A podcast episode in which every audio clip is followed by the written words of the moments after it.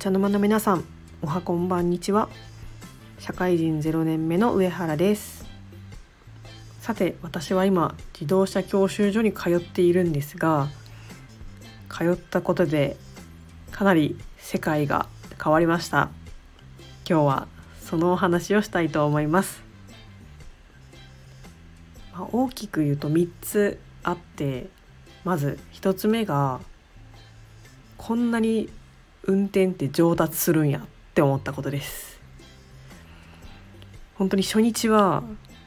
その教習所の外側のカーブ曲がることすらできない。こうどれぐらいハンドル切れば車曲がるのかっていうのもわからないのでどこ見たらいいのかもわかんないしほぼ感覚みたいなところがあると思うんですけど本当にそれが分かんなくてみんなこんなんやってんの？っ思ったのが本当に最初の頃でした、まあ、しかし、まあ、2週間も運転し続ければもう全然路上でも怖くない普通に運転ができるまで上達することができて、まあ、とても感動してます。運転だけじゃなくて、まあ、こういうふうに短期で集中して、まあ、練習とか勉強とかすれば、まあ、何でもある程度は上達するんじゃないかなっていうふうに思ったのが、まあ、今回私が感じたことのまあ1つ目であります。続いて2つ目今も合宿生活なんですけど、まあ、そのような独房生活に慣れたことで、まあ、今後新居に求める水準が下がったっていうのがあります今生活してるのがもう本当に最低限のスペースに机と椅子とベッドと冷蔵庫とテレビとあとはユニットバスお風呂と洗面所とトイレが一緒になったところがあるんですけどまあ、そのような最低限の空間で生活をしているんですけどやっぱりずっとそこにいると慣れてくるんですよね。だから